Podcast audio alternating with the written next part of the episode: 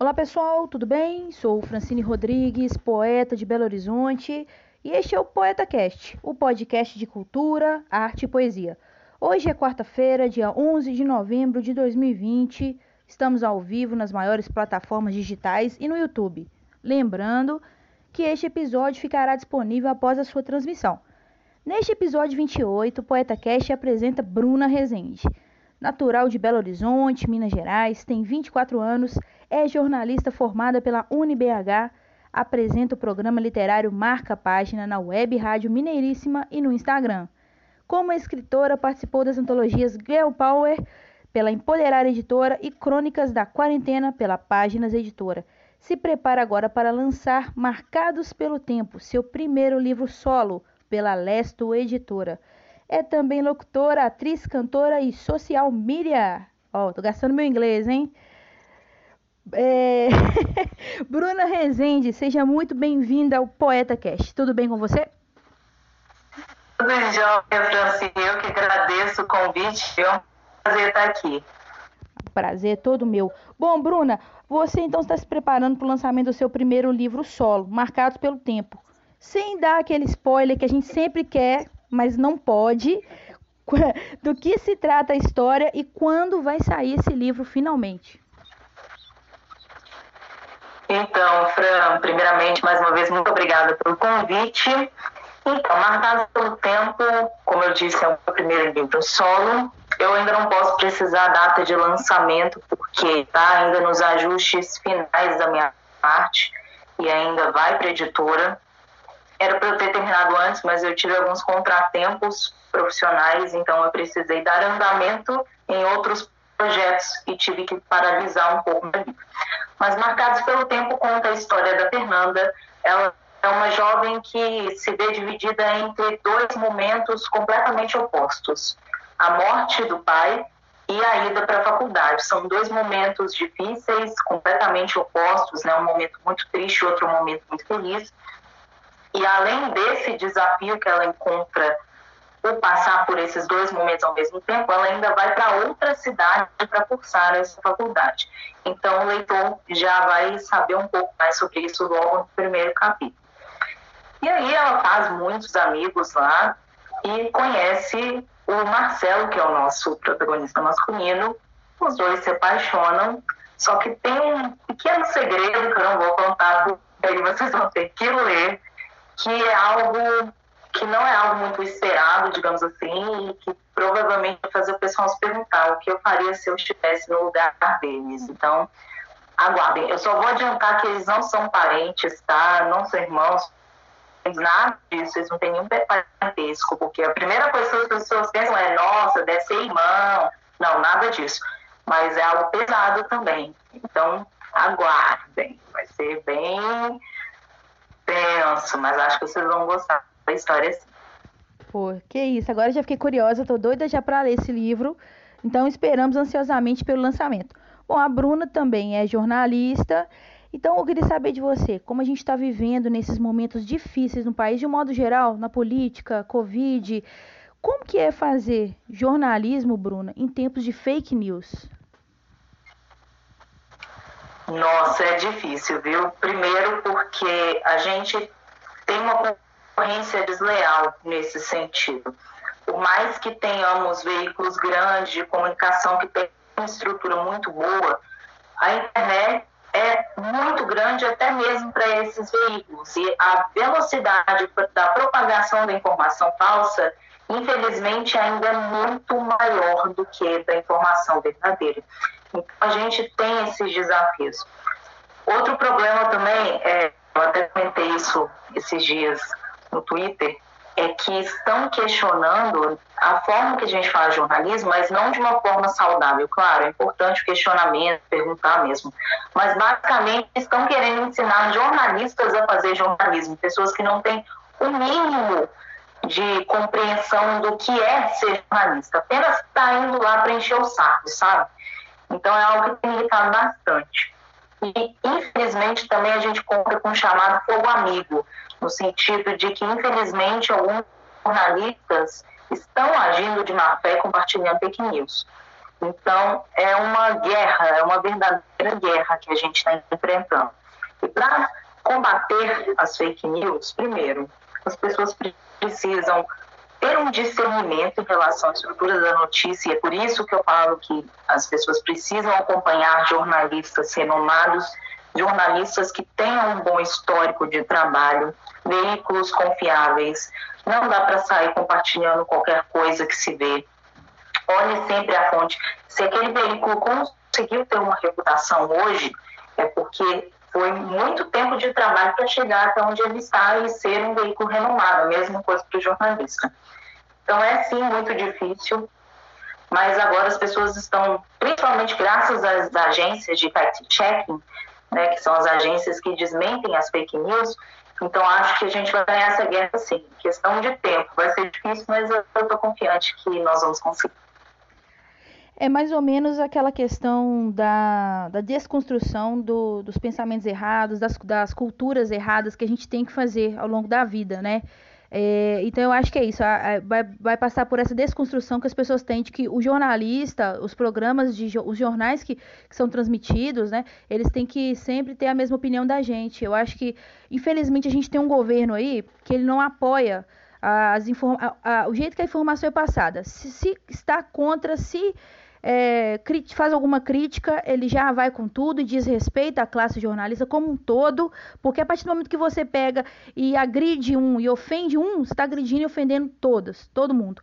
Eu acho que passa muito por essa mudança, mas eu estou com você, eu acho que é questão de tempo para reverter isso. É uma mudança estrutural na cultura, no meio que as pessoas pensam, o jeito que as pessoas pensam em relação a isso. Eu achei sensacional a sua resposta e é isso. Vai, essa luta será vencida, Bruna, tenho certeza. É... Então, é, complementar, você falou essa questão da opinião, e uma, uma das ideias muito erradas, e que eu já discuti isso com gente estudada, nem estou falando pessoas assim mais simples, que não tem tanto estudo, não, estou falando de gente com pós-graduação mesmo, e chega e fala, jornalista não pode ter opinião. Então, já começa errado por aí. Não, jornalista pode e deve ter opinião. É algo que está assegurado no nosso código de ética. Tá? A gente tem assegurado no nosso código de ética, na Constituição. A grande questão, e que inclusive isso é uma questão que é muito debatida entre nós jornalistas, é o seguinte: é, isso vem muito até por conta das eleições agora nos Estados Unidos. Nos Estados Unidos funciona da seguinte forma: os veículos de comunicação eles deixam explícito o posicionamento político deles. Então, vou dar um exemplo. A CNN tem um viés mais democrata, enquanto a Fox News tem um viés republicano. Eles deixam isso claro. É algo que eu acho que vai ser uma tendência, é algo que está começando a mudar. Os veículos de comunicação estão começando a deixar mais claros os posicionamentos. E eu acho isso muito importante, porque aquela ideia de jornalismo 100% imparcial é uma ideia mentirosa para os tempos atuais, porque assim, é uma ideia muito antiga e que não faz o menor sentido hoje. As pessoas precisam entender o seguinte: se algo é notícia em um veículo e não é no outro, já é uma opinião. Por quê? O veículo selecionou aquele tópico para virar notícia. Então, na opinião do veículo, opinião do jornalista, aquele fato é relevante. Então, é impossível jornalismo imparcial 100%. Não tem não existe existe. É um erro que as pessoas têm, porque não tem ainda o conhecimento do jornalismo. E me estressa assim, o fato de que vem gente que não conhece, não debater de forma saudável, mas já vem com ofensas falando que jornalismo tem que ter opinião, não. E ponto final, não é assim, sabe? O jornalista deve ter opinião, sim, desde que deixe isso claro que é uma opinião. E não noticie algo de forma opinativa e não deixe isso claro, entendeu? Então, é importante a gente deixar essas coisas claras. É importante também o ensino jornalístico para as pessoas no geral, para elas aprenderem a discernir o que é fake news, o que é uma notícia verdadeira. Falta também essa questão da checagem pelas pessoas mesmo. Por isso que eu que é muito melhor, é, para você não perder tempo procurando, acompanhar as agências de fact-checking, né? o Casal Os Fatos, por exemplo, que faz um trabalho muito bom. Agora, os próprios veículos de comunicação, né, o G1 tem fato fake, enfim, os veículos de fact-checking que buscam é a raiz do jornalismo, né, que é a apuração de notícias, mas no caso de emitir as notícias falsas, são primordiais para esse momento que a gente está vivendo. Então, é isso. O meu conselho para as pessoas é pense duas vezes antes de compartilhar algo, depende muito da fonte. Então, se você vê que não é uma fonte lá muito conhecida, vê se alguma fonte conhecida deu a informação. Se não, não compartilha, segurança. Porque para fazer, para desfazer o estrago depois é muito difícil. E fake news pode matar, gente. Eu não estou brincando. Já teve gente que morreu por conta de fake news. Então, tomem muito cuidado com o que vocês compartilham na internet. Se vocês errarem, acontece. Às vezes eu mesma já compartilhei notícias que acabaram provando ser rumores, depois falsos, mas a gente reitera depois e corrige. Tipo, ah, essa informação aqui se mostrou conversa, então vamos é, é, passar aqui a informação correta para vocês, peço desculpas, ok, acontece mesmo no jornalismo, é normal. O que a gente não pode é manter o erro, digamos assim. Exato, concordo com vocês. O jornalista também é um formador de opiniões, né? É isso. Interessantíssimo seu, seu ponto de vista, eu concordo com ele. Bom, você também é cantora. Eu queria saber de você, simples assim, qual, simples assim, qual que é o seu gênero musical favorito? Só isso. Nossa, aí que tá. Eu sou, eu não diria assim que eu sou muito eclética, mas eu gosto muito de alguns gêneros como música eletrônica, New Age, que é como se fosse uma derivação da música eletrônica, só que a música eletrônica costuma ser mais agitada e o New Age é mais calmo, muito famoso aí nas rodas de meditação. Gosto muito de pop, rock, MPB, gosto bastante também. São gêneros que eu mais escuto. Gosto também de jazz, de blues. É, são gêneros que eu tenho mais afinidade. Bacana. Nós, nós nos encontramos no rock, viu? Bom, é, então, você, como comunicadora, você tem um papel fundamental na comunidade que você está inserida aqui em BH e também na web. É, então, como que você enxerga é, isso para fechar, tá? Que o nosso programa já está caminhando para o final.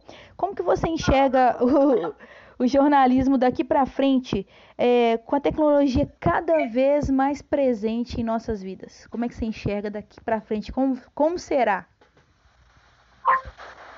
Então, acho que daqui para frente o jornalismo vai ser mais presente na vida das pessoas, já está sendo, é o que a gente chama até de jornalismo hiperlocal, que é o jornalismo ali de bairro, é algo que está voltando com muita força, principalmente agora com a internet, né? Portais de notícias voltados para as regionais, voltados para os bairros, isso é muito importante. Acho também que o jornalismo vai ser mais interativo, já está sendo, mas a tendência é que seja ainda mais interativo.